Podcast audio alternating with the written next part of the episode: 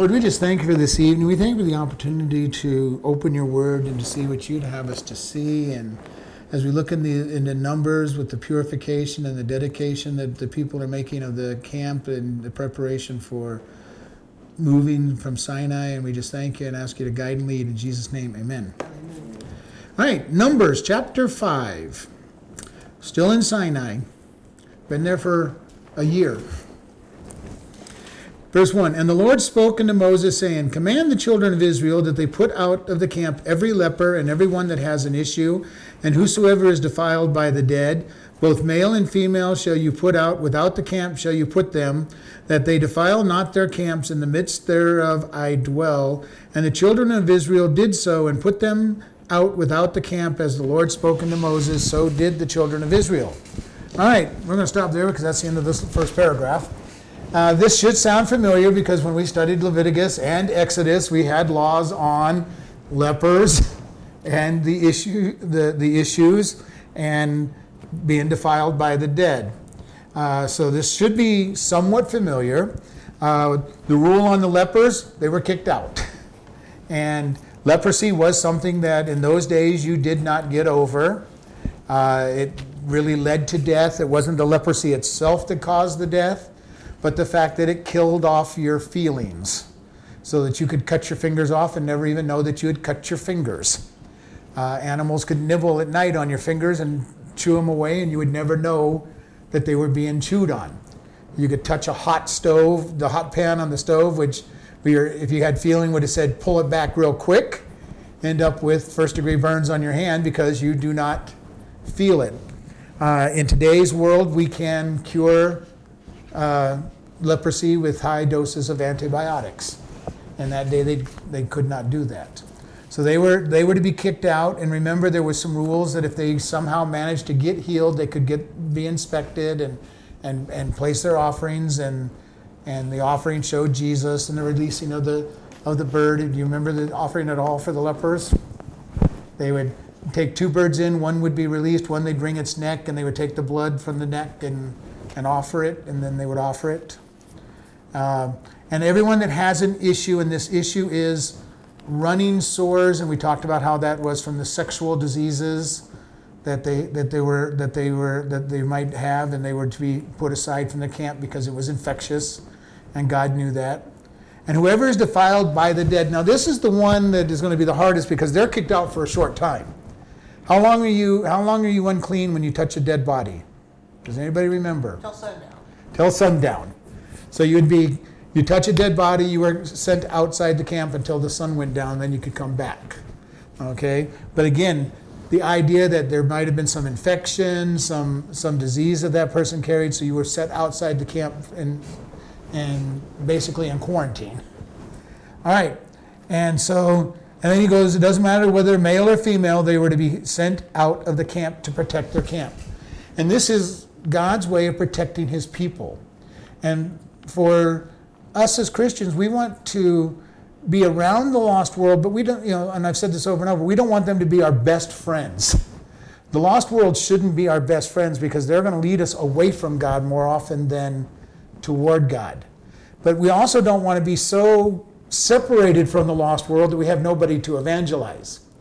And this is the problem when people have been a Christian for a long time or they move to a new area and they're a Christian. They make friends in church and don't really get to, unless they do something outside of church relations, they don't get to meet a lot of lost people. And that's part of part of what my problem is. I, I moved here to Kingman and I worked at home and went to church. I didn't I don't have a lot of friends out there that are lost. And and I miss it because I don't have a long, lot of opportunities to share the gospel with anybody. I've got some family members that aren't saved I get to share with once in a while, but they've heard it so many times they don't want to hear it anymore. So I only bring it up if they kind of lead into that direction. But the camp needs to be protected. Our life needs to be protected.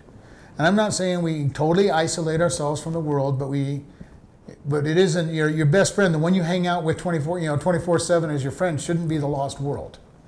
Because they will drag you away from God. And then said that they did what God told them. Verse 5 And the Lord spoke unto Moses, saying, Speak unto the children of Israel. When a man or a woman shall commit any sin that men commit, and do trespass against the Lord, and that person be guilty, then they shall confess their sins, sin which they have done, and he shall recompense his tra- trespass with the principal thereof, and add unto it a fifth part thereof, and give it to him against whom he has trespassed. And if a man has no kinsman to recompense the trespass unto, let the trespass be recompensed unto the Lord, even to the priest, beside the ram of the atonement, whereby an atonement shall be made for him. And every offering of all the holy things of the children of Israel, which they bring unto the priest, shall be his. And every man's hallowed thing shall be his. Whatsoever any man gives to the priest, it shall be his. All right, so we're going to look again. God is now, remember, God's preparing his people to go out. Moses has trained the Levites in Leviticus. He trained the people in all through Exodus. Now he's going through and he's kind of reviewing the high points of what you're going to do. He's saying basically, I've told you about these sins now. Here's the quick overview. And then when we, when we get to Deuteronomy, Deuteronomy is all a whole repeat of Exodus. Uh, and it's Moses' last statement to the people because he's not going to get to go into the promised land. So here in, here in verse 6 it says, Speaking to the children of Israel, when a man or a woman shall commit any sin that men commit to do trespass against the Lord, and that person be guilty. We're going to stop there because there's a lot in there. If somebody commits, they, they do a sin that men that that men do, okay? Basically is saying people are of the flesh, they're going to sin. Okay? And it also brings out the fact that there is nothing new. There is no new sin out there.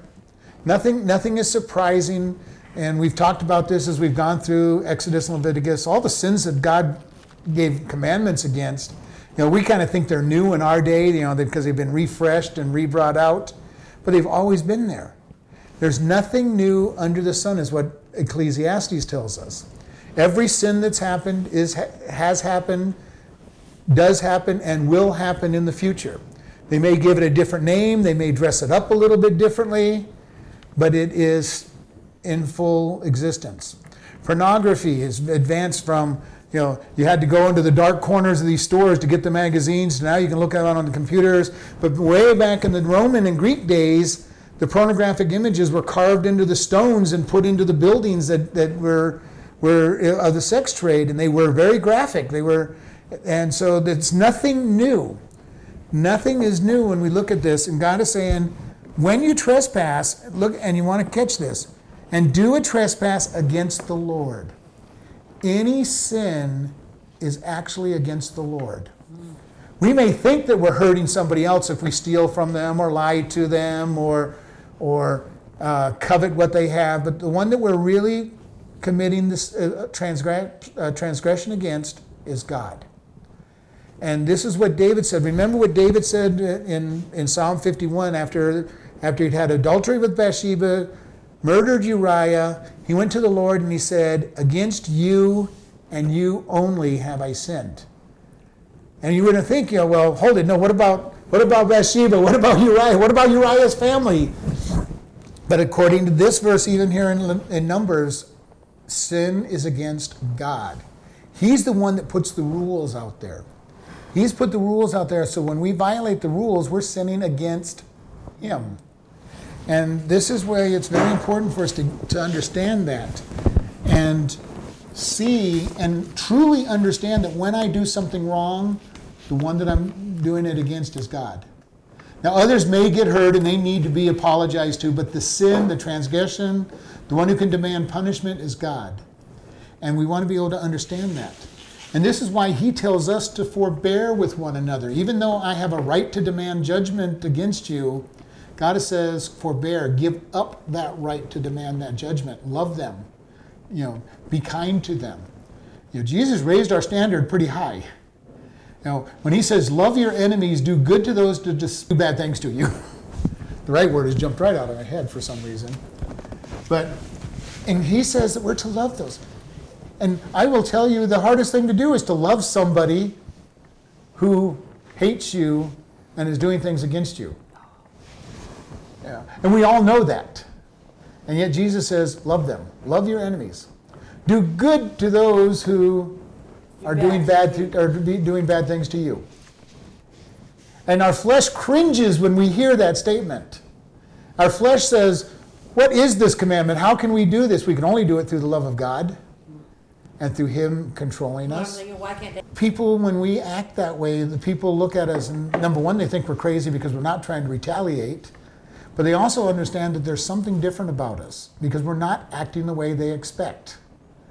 And this is important for us. As Christians, we have the power of God in us, and we need to live out a life that shows His love. And I've said it over and over it is not easy to do. It gets easier the more we practice it and the more we do it. But then God just puts people that are much more unloving and much more un, uh, unnice to us. But it's still all part of the test that God's got, got in our place. No matter how nice you get, then they're getting worse. But again, who are they, who are they offending? They're offending according to God, they're offending Him. But I have to take the brunt of it, Yeah. but God is the one that's being truly offended. eyes, they're not thinking of that. They're, but it doesn't matter what they're thinking of. When they stand before God, God is going to say, You harmed me. You are going against me. Because usually, who they what they're against in us is the God they're seeing in us. If we did not represent God to them, we probably wouldn't have the problem with them in the first place. They're seeing God and they're pushing back against God because the flesh does not like to be in the presence of God. And just think about this. If you're living in sin, in a sin, and you're a Christian and you're and you have a sin in your life, are you really anxious to open the Bible and have God talk to you from the Bible? No. Are you real anxious about getting into the presence of God's people in church? No, no. usually what ends up happening is if you're in a place where you're sinning consistently, I mean not just not just one sin, but you're keeping a sin, usually the last thing you want to do is be around God's people. The last thing you want to do is be in his word.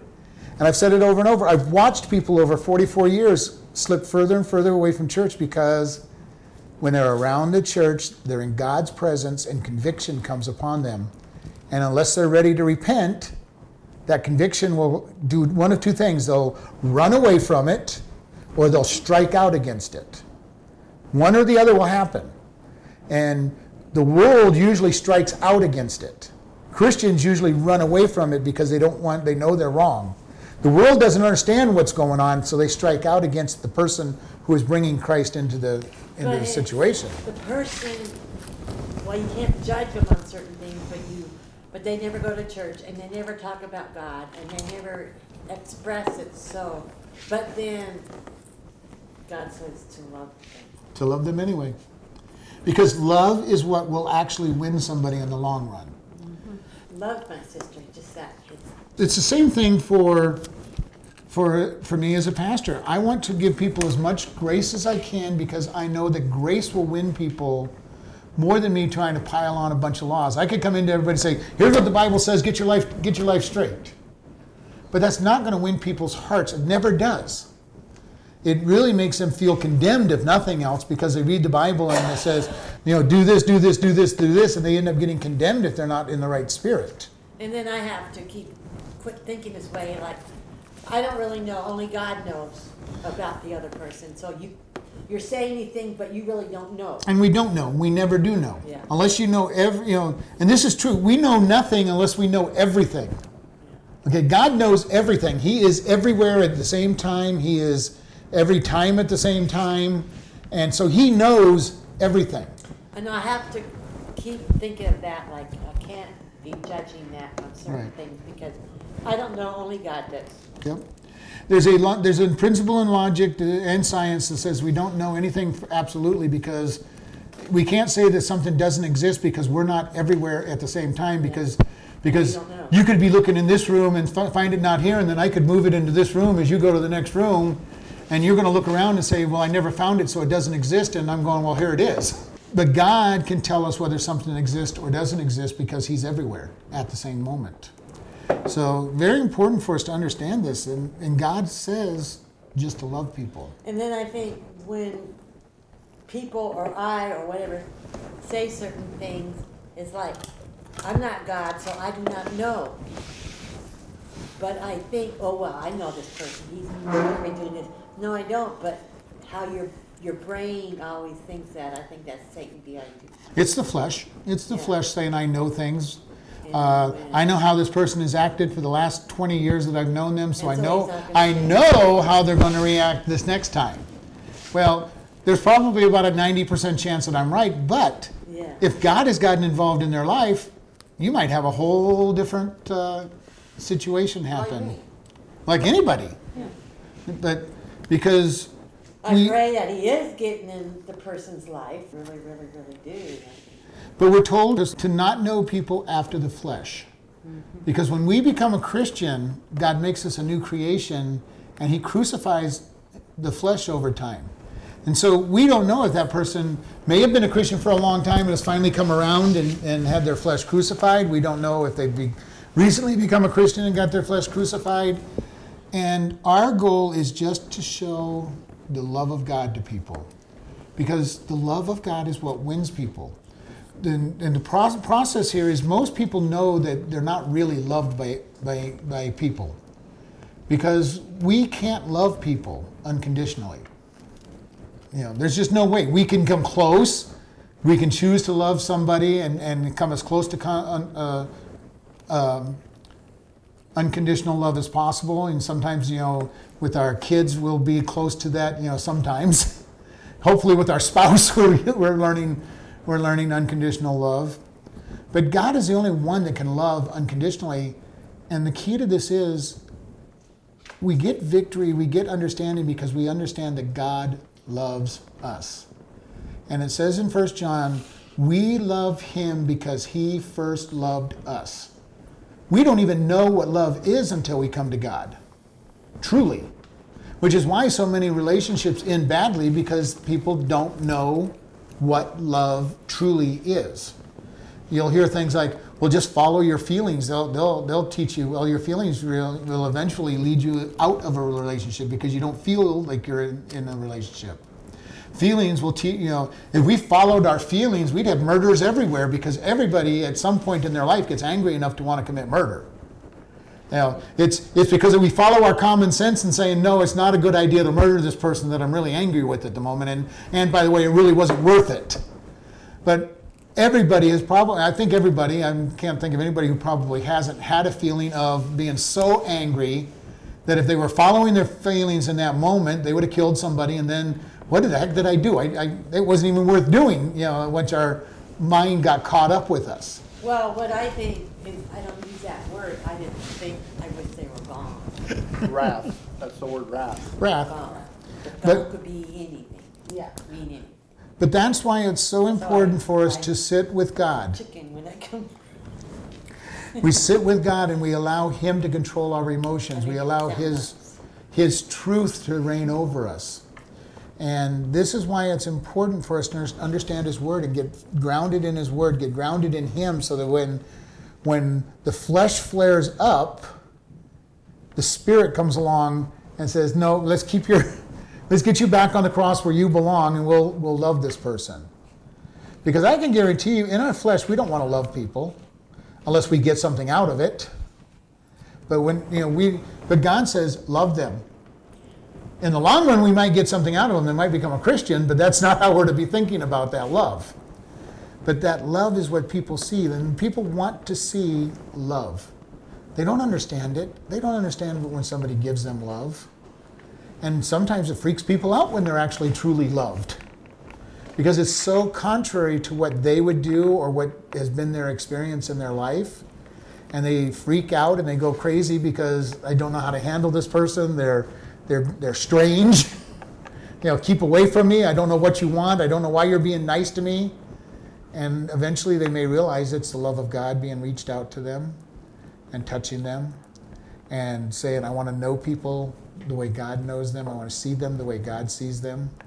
And this is the way we're to see one another. We're to build one another up. We're to edify one another. We're to encourage one another. And we want to be careful because it is so easy to get negative about somebody. It is so easy to get negative about somebody.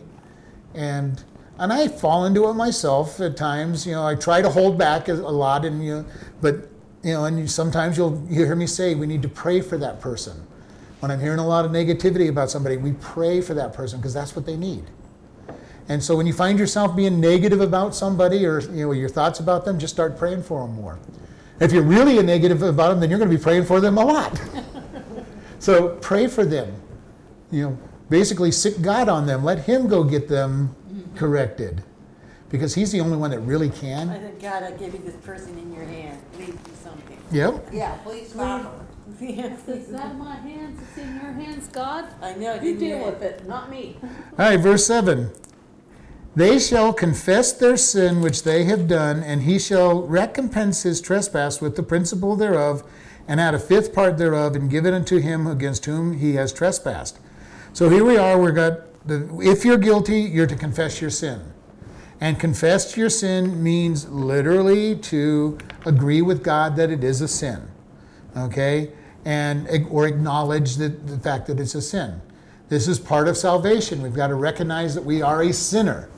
Okay? And because I recognize that I am a sinner, now I can say, God, I you know, I do deserve punishment. Thank you for paying the price.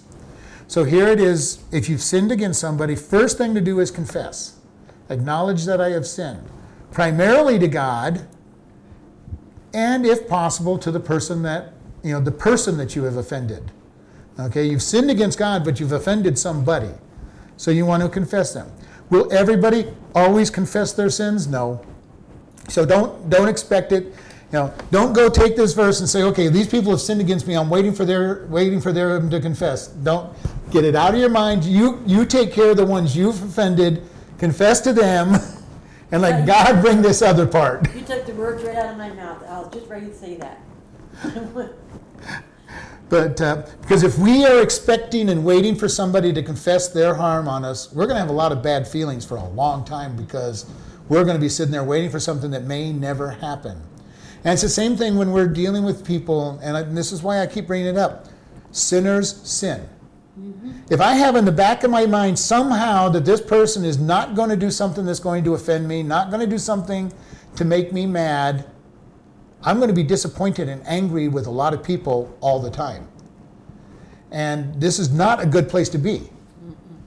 We know, you know, we know that the world sins, but people oftentimes will come into the church situation and say, "Well, these people are Christians. They're not going to they're not going to sin."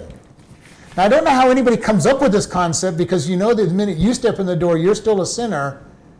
And unless you've lied to yourself and say you don't you don't sin, you you should expect others to sin just you know as much as you do. And so this is why we need to be careful. We cannot expect people not to sin.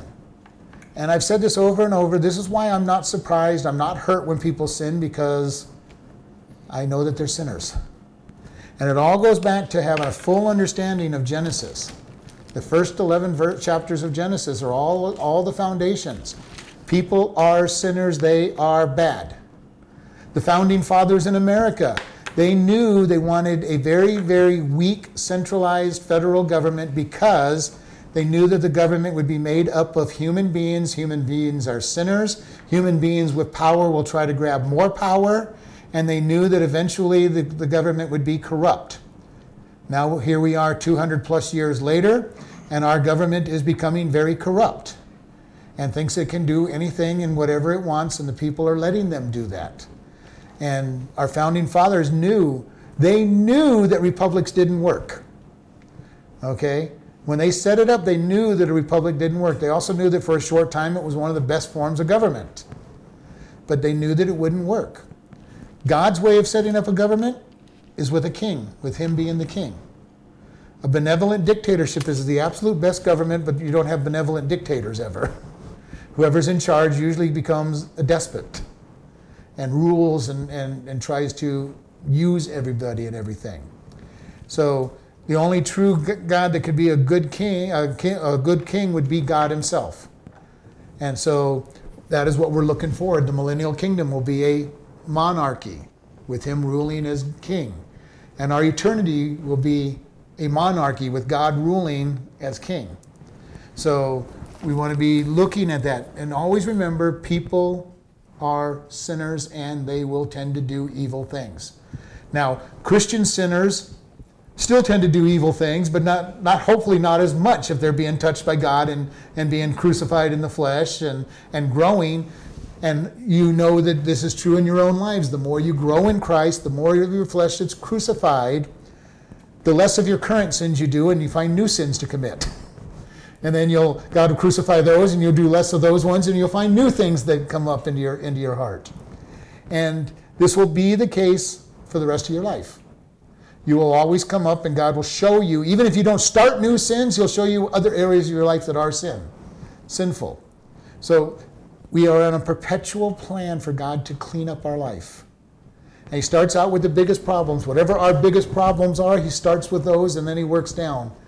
And you eventually get to the place where maybe the things He's working for you are in your mind and your mental attitudes and those can be a lot harder to correct than, than if you're if you're a pathological liar that's pretty easy to clean up because everybody knows when, you know and catches you when you lie mm-hmm. but if you have a bad attitude in your heart and god's saying okay it's time to work on this there may not be anybody in the in the in your existence that knows that you have those bad feelings because you've done a good job keeping them in check you're not saying anything. You're not, you know, but your mind, your first thing that pops in your mind is, boy, I just want to kill them. No, I'm not going to do that. I'm going to be very nice to them. But you have all these bad feelings about them as you're doing all this. And God eventually says, okay, now we're going to clean this up. We're going to get, we're going to get good attitude toward the, you know, toward people. And He keeps working on this. And and I'm hoping that you all are seeing this. You know, things that were you used to think were big sins are, are kind of out of your life, and you're and God is working on things you never even thought were sins when you first started walking with Him. And He says, okay, now you can't do this. you, know, you can't do that. You can't do this. You know, he says, pray for your leaders. Are you are you tearing apart and beating up your uh, the leaders, or are you praying for them? And God says, uh, now it's time for you to pay attention to this verse. You can't beat up your you can't beat up your leaders. You got to pray for them. And believe me, I went through that myself back in the Bill Clinton days, which I hated the guy. Still don't particularly care for him, but I was always, you know, running him down. And God really got to me one day, and He said, "Are you even praying for him?" No, God, I'm not praying for that idiot. I don't even like him. I don't want him to be president. John Adams. Yeah, it was Democracy, did you read that? It's Yeah, and that's what that was. Yeah, we'll read it later, but Republic or the democracies. uh, can't can't stand with uh, with evil people. Exactly what you were saying. Yep. Uh, but after we confess the sin, then God says we are to give recompense to them. We're to pay back uh, and to restore. And here he said, when you restore something, you're to give them the principal, which is what was taken, plus one fifth or 20%. So if you take something that's worth $100, you were to give back what you took plus $20. Okay? Because God's saying there is a cost. When we sin, even though we are forgiven by the blood of Christ and God forgives us, there is still a consequence for our sin that must be paid. If I take something from somebody, then I should expect, outside of the grace and mercy of God, that I'm going to be punished. And that may mean going to jail, or in this case, you know, he was saying pay back an extra amount above what was stolen. And so this is why we keep ourselves from sin. Know, people will say, "Well, if you preach grace, everybody will just go out and do everything they want because there's no consequence." You know, there's no consequence. No, there's always a consequence for sin. Mm-hmm. If you go out and you get drunk and you drive your car drunk and you kill somebody, okay, you may be forgiven for the murder by God. You will be forgiven by, for the murder of God. You might even be forgiven by their family, but you will still end up in jail, mm-hmm. which is a consequence of this, the action, and or at least should be. And I know how corrupt our government is and our ju- judge, judicial system, and it may or may not happen. But in God's economy, it, there's a consequence. You do wrong, there is a price to be paid. And it's not hell, it's not, the, not condemnation for the sin, but there is a price to be paid. Somebody who abuses a woman, you know, or rapes a woman needs to go to jail and, and be punished for it. If they hurt children, they need to be punished. And but and, but it is not that they're going to lose their lose salvation. They're not, you know, it's not that they can't that they aren't going to be forgiven. But there is a consequence for what we do. And there's even simple consequences. We talked about if somebody's pulling away from church, they stop reading their Bible.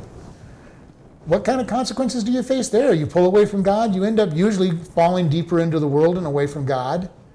And then you usually will find yourself in some sin that's dominating your life until you get back with God and get back into His Word, get back in with His people. But you understand the consequence principle? you slip away, a consequence is paid. Always. So we never want to think, oh, I got away with that. David thought he got away with the adultery and murder until Nathan came and said, You're the man. God knows what you've done, and now I know what you've done, and we're going to we're going to tell you about it, and you're guilty. He knew he was guilty. He was already suffering suffering from the guilt. And then the punishment of, the, of that adultery and that murder was that they lost that first child, was taken, t- taken from them. And so there was a consequence to pay. And in that case, an innocent life was taken because of the consequence that was demanded from his sin. And that's the flip side of the consequences. Sometimes somebody other than us will pay for part of that consequence. And that can make it harder on us than anything that somebody else got hurt, especially for us as Christians. And it says, But if the man has no kin, the trespass recom- recompense shall be recompense to the Lord, even to the priest, beside the ram of atonement, whereby the atonement shall be made. And this goes by when you sinned, you had to make your atonement to God. And what does atonement mean? Want it. At one meant to be to be made one. So you had to give restitution and your sin offering, okay, or your atonement offering. So there's there's a cost there's a cost to the to the world and a cost into the spiritual side, because here you're offering a ram, and a ram was not is not cheap. Even if you raised them, the ram was not cheap because there's more female lambs than ram uh, males, and so you were offering something very precious because the ram was needed to keep the flock growing. And, and God is saying, you know, that was the cost. And every offering of all holy things of the children of Israel, which they bring into the priest, shall be his. And we're not going to spend a lot of time on that because in Leviticus we talked about how their food came from the offerings. The burnt offering, which was all burnt, they got the they got the uh, skin of, and and most of the offerings they got a piece of that offering. So the priest ate a lot of meat. you know, especially if they did a lot of work in the in the temple and the tabernacle, they got lots of meat. And if they worked on a on a Passover or a Day of Atonement or any of the major major holidays, they got lots of meat because everybody was supposed to be there. So, but it says that it belongs to them. And this is in the New Testament. It, it's the same statement that the workman is worthy of his hire. And Paul told the told the people that you know, hey, these guys that are teaching you, that are preaching to you, they're worthy of being paid. Okay, because they were kind of going, well, you're doing this as a service to God. You don't, you know, you don't need anything. And and they, they were and Paul just said, hey, no, that's the wrong attitude. Just like the priest, just like the ox, and the ox would grind grain. They said, don't don't muzzle the ox. Let him eat of the grain that he's grinding. And so, this is what God is saying. The priests are paid by these are, are paid out of these offerings. And every man's hallowed thing shall be his. Whatsoever any man gives to the priest, it shall be his. All right, verse 11. We're going to go into a very interesting topic here. And we're going to read the end of the chapter and we'll, we'll see how far we get in it. this is involving jealousy and jealousy offerings.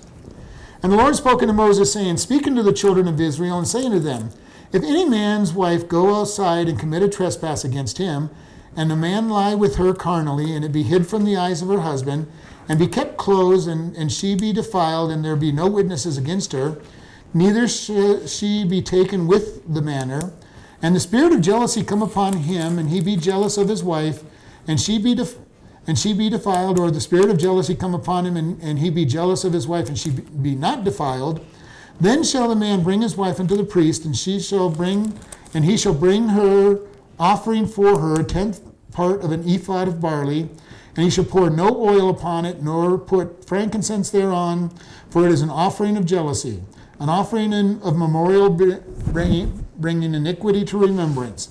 And the priest shall bring her near and set her before the Lord. And the priest shall take holy water in the earthen vessel, and the dust that is in the floor of the tabernacle, the priest shall take and put it in the water. And the priest shall set the woman before the Lord and uncover the woman's head and put the offering of memorial in her hands, which is the jealousy offering. And the priest shall have in his hand the bitter water that causes the curse. And the priest shall charge her by oath and say unto the woman, If no man have lain with you, and if you have not gone aside to uncleanness with another instead of your husband, before you free from be you free from this bitter water that causes the curse.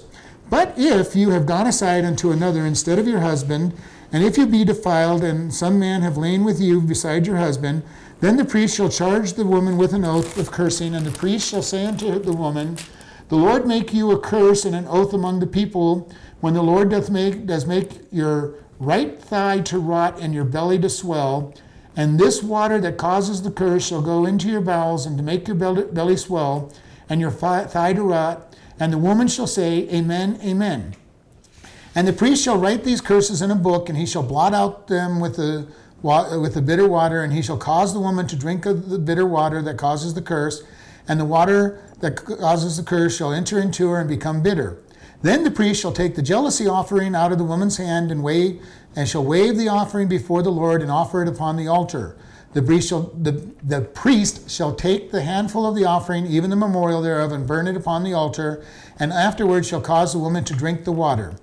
And when he has made her to drink the water, then it shall come to pass that if she be defiled and have done trespass against her husband, that the water that curses causes the curse shall enter into her and become bitter, and her belly shall swell, and her thighs shall rot, and the woman shall be shall be cursed among her people.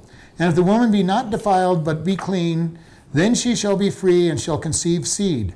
This is the law of jealousy when a wife goes aside to another instead of her husband and is defiled, or when the spirit of jealousy comes upon him and he be jealous over his wife.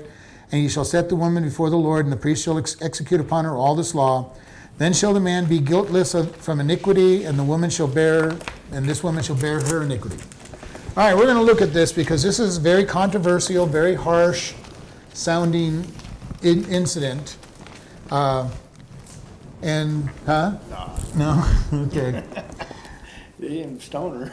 They didn't stone her, and that is the that is the penalty for adultery. But why aren't they stoning her? No witness. No, well, no witness, and they wasn't, and they don't have the second party because you could not stone just one party in the in it. This is when when Jesus was tempted, and they brought the woman that they said was caught in the very act of adultery, and they brought just the woman to Jesus. The very first question that should have been asked is, if you caught her in the act of adultery, where's the other party? Okay, uh, because you could not kill that individual with just one one person in the party. So I heard she was set up. She was probably set up by By the them. other She was guys, probably yeah. set up by the scribes and the Pharisees. It was probably one of them, but that's that's an assumption. Yeah. All right, so it says, if a man's wife go aside and commit a trespass against him, which this this commit is literally to do a trespass against him is is sexual sin, adultery, and a man lie with her carnally, and it be hid from your eyes of the husband, and it be kept closed or hidden, and she be defiled, and there are no witness against her, neither has she been taken in it. So this goes back to the fact she's not caught. Okay, nobody saw her do it. Nobody caught her. Uh, they don't have the man. There's no proof of anything that's wrong. Okay, and the spirit of jealousy come upon him, the husband, and he be jealous of his wife. And we want to be careful because jealousy is not a good thing generally. There is a good jealousy. There is a good jealousy that says, and God's jealous over us. He is not going to allow somebody to pull apart the relationship. Good jealousy says that if somebody's flirting with your spouse, you're going to be a little upset about that because it's not right, especially if they're enjoying it, because that will lead to further problems. And it should not be done, it should not be enjoyed. And that's a good jealousy. And no, no, no, you're not taking my per, you know, you know, my my spouse away from me. I'm not going to allow that. Now, jealousy can get really bad. You know, we've seen that happen. uh, You see it all the time in the movies too. You know, you get so bent out of shape. Well, where are you going tonight? Who are you going to be with? How? When are you going to be home? Okay, that gets to be a little too much on the jealous side. If you can't trust your spouse to go out, then you've got a problem. Okay? And in this case, the jealousy has come upon him. Now, think about this. Where does jealousy lead? Does jealousy ever just kind of go away? Very rarely. It usually gets worse. If somebody is jealous of somebody, they're going to start watching them real close. You know, I saw you with that person uh, last night. What were you doing? I was just talk- we were just talking at the end of the Bible study. You know, it's, you know, uh, you know, and jealousy always intensifies if it's not corrected and not stopped. This is God's way to stop jealousy. You say jealousy rears its ugly head. Yeah, yeah, That's what it's saying. yeah. It's very And- ugly. And it is always ugly. It always turns out to be ugly. And this is God's way to stop the jealousy from uh, turning into a cancer. Okay? Uh, people have said this is really harsh. Why would they do this? Well, if the person's innocent, there's no harshness to it at all. They don't come through with any problem at all. And this is God that's doing doing the doing the the testing.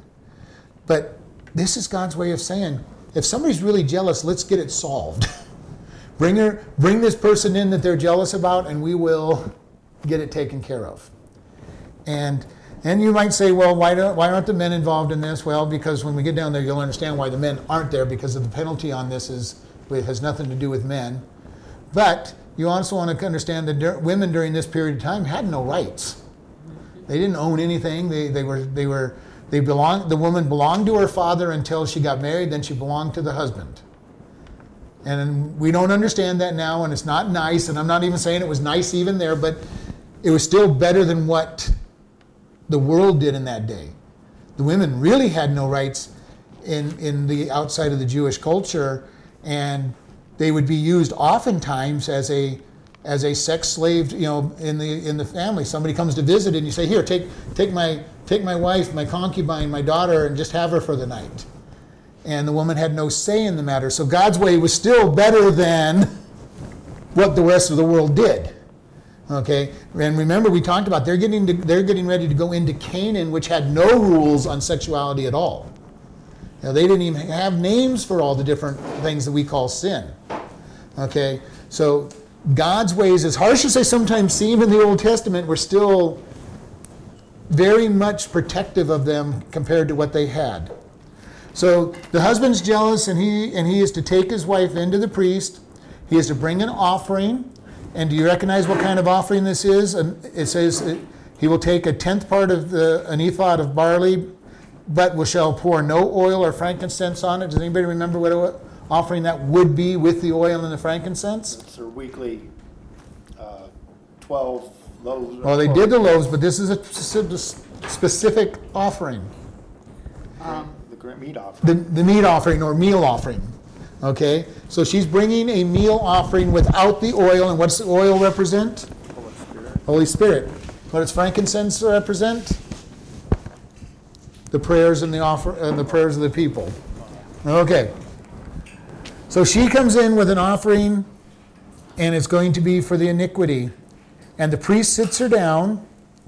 He takes holy water. Now, this is water that comes from the laver that they, that they use to wash their hands for service.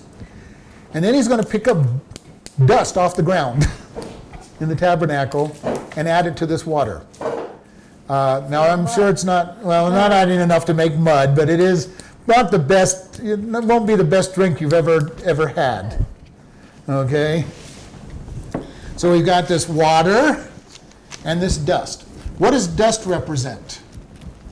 Man, Well, man is made of dust. that's all they man, yeah. Man, from dust you came, and dust you shall return. Dust represents death. Okay? In this case, I don't believe that it's physical death that it's referring to because this is in the tabernacle.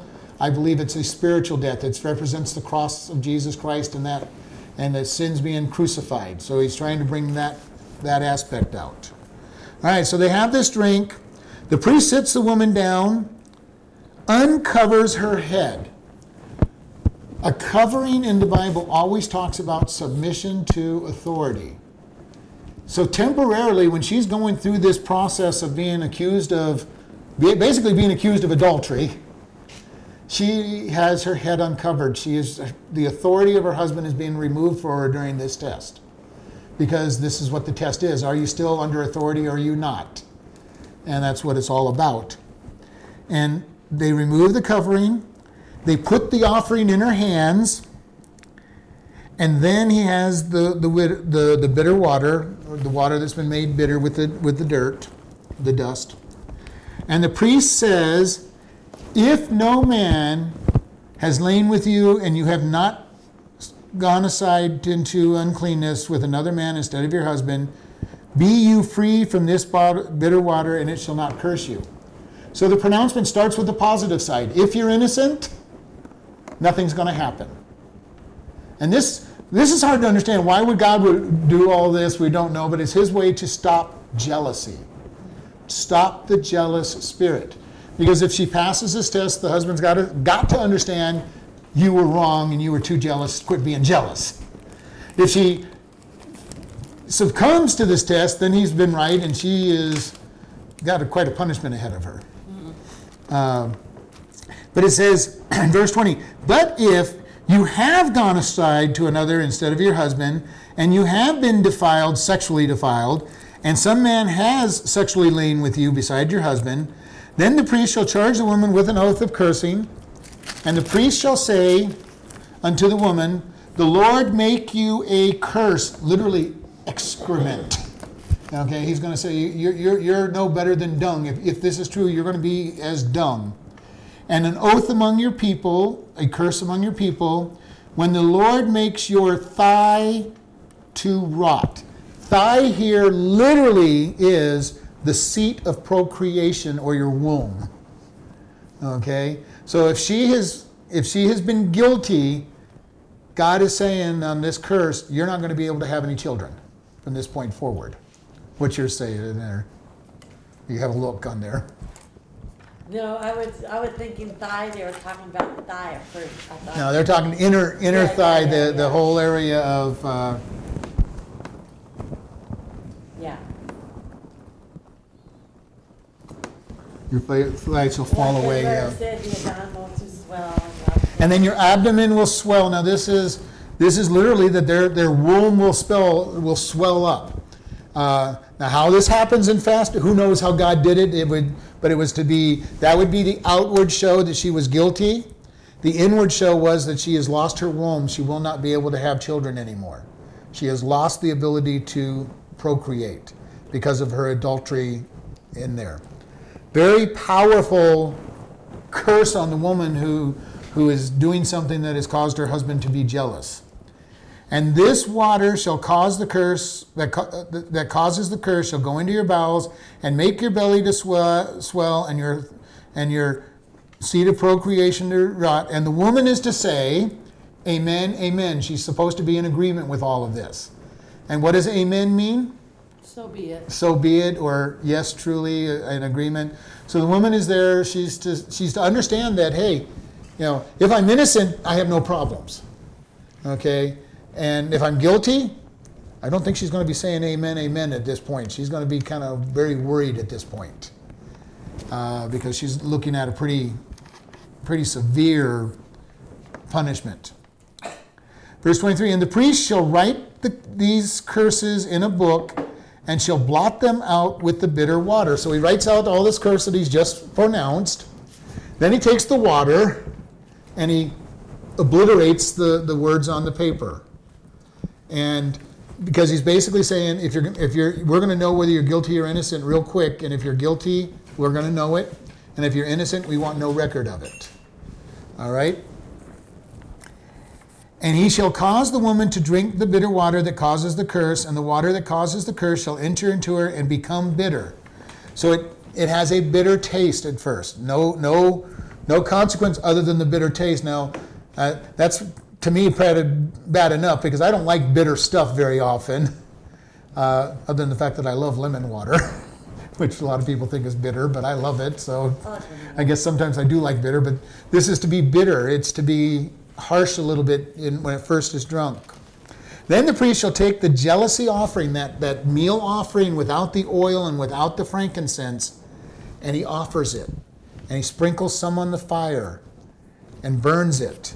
And then the priest shall take a handful of the offering, even the memorial of it, and, and burn it upon the altar. And after that, he causes the woman to drink the rest of the water.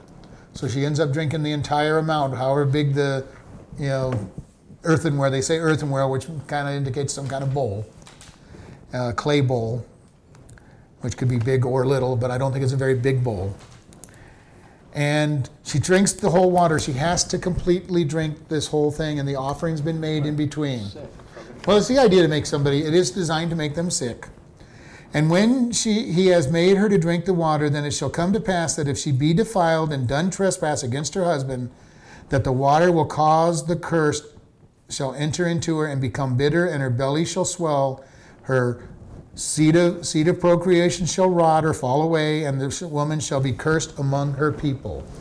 Becomes very clear. So whatever, whatever that swelling was became very clear. And God says, at that point, she was defiled. At that point, she is kicked out of the camp. She is sent away from everybody. All for the possibility of a mo- you know just a few moments of pleasure, and then she is kicked out of the camp and rejected. And very important on this, and it says, if the woman be not defiled but be clean, then she shall be free and shall conceive seed. So it's almost like this would be a good way if you wanted to have kids. Go get accused of being being an adulterer and not being, then you're going to have have kids. I don't know. We don't want to go that way, but but but it says that you know if she is clean, she her reward for being clean is going to be that the extra proof will be that she's going to have a child. She can conceive children. She's not going to lose procreation. And remember, for in this time frame, every woman wanted to have children because that proved that she was a woman. You know that she was a grown up. She wasn't. She wasn't a girl. She wasn't. A, she wasn't a bad person. And it hasn't been so many years ago that that was the desire of most girls. You know, was to grow up and be a mother. And we see it all through the scriptures. Uh, Samuel's mother goes into the tabernacle, you know, the temple, the tabernacle, praying and weeping because she does not have a child. Elizabeth and Zechariah praying for a child. Uh, we see it all through the scriptures where somebody is just begging for a child. Rachel wants a child, so she wants a child so bad that she accuses uh, Jacob of, of not giving her one on purpose. Uh, you know, and, and he gets angry back at her, rightfully so. You know, you know, this is his favorite wife. He loves her, and she's accusing him of not trying to have children with her. And we see this whole desire that you had to have children. And even for, especially for Jewish women, a male child was even better because it might be this Messiah. You were always looking at the idea that if you had a male child, you might be giving birth to the Messiah. So there for the Jewish women, it was that. Uh, other pagan ones who wanted a child, a male child, because that's how your lineage in most countries went, was male to male. And so, but here we are. The jealousy fell on them, and if they were guilty, God showed their guilt, and they were rejected by their people completely. For just a momentary sin, they would be rejected completely, and there was no, they were kicked out of the camp. Doesn't mean that God wouldn't forgive them, but their penalty was to be kicked out of the camp. And you want to think about this. This was in a day and age where to be outside of the camp was extremely dangerous. There's no police, there's no army out there. You depended on your neighbors to help protect you in the middle of an attack. And if you're outside the camp, you have no such protection. And especially for a woman out there, no protection at all. So, and it was bad enough for a man because how do you sleep? You know, you you know, you fall asleep and you're and you're one person outside the camp. You're not going to be able to defend yourself if you're if you're taken. She'll look for a boyfriend. Yeah, maybe uh, outside the camp. Yes. Uh, but this this whole process was designed to get rid of the cancer of jealousy, to solve it, to say this is the end. God did not did not swell up the belly, did not did not uh, destroy the womb. This person is innocent. God uh, or God did. She was guilty, and we so you had to wait to confirm or di- you know prove, prove or disprove your thoughts. So this is a very critical way that God says, I'm going to stop jealousy by this process. Because otherwise, jealousy just you know swells up until the point when it explodes. You know, it, and as as uh, Mark said, you know that that angry head of jealousy pops up. You know, the mean, nasty, green-eyed monster pops up that won't let anybody go anywhere. And and oftentimes these murders in families have an ad, have a part of jealousy. They were so jealous that they just said, "Well, I want to. We'll end everybody's life and we'll get it over with." And so this was a way to end that cancer of jealousy.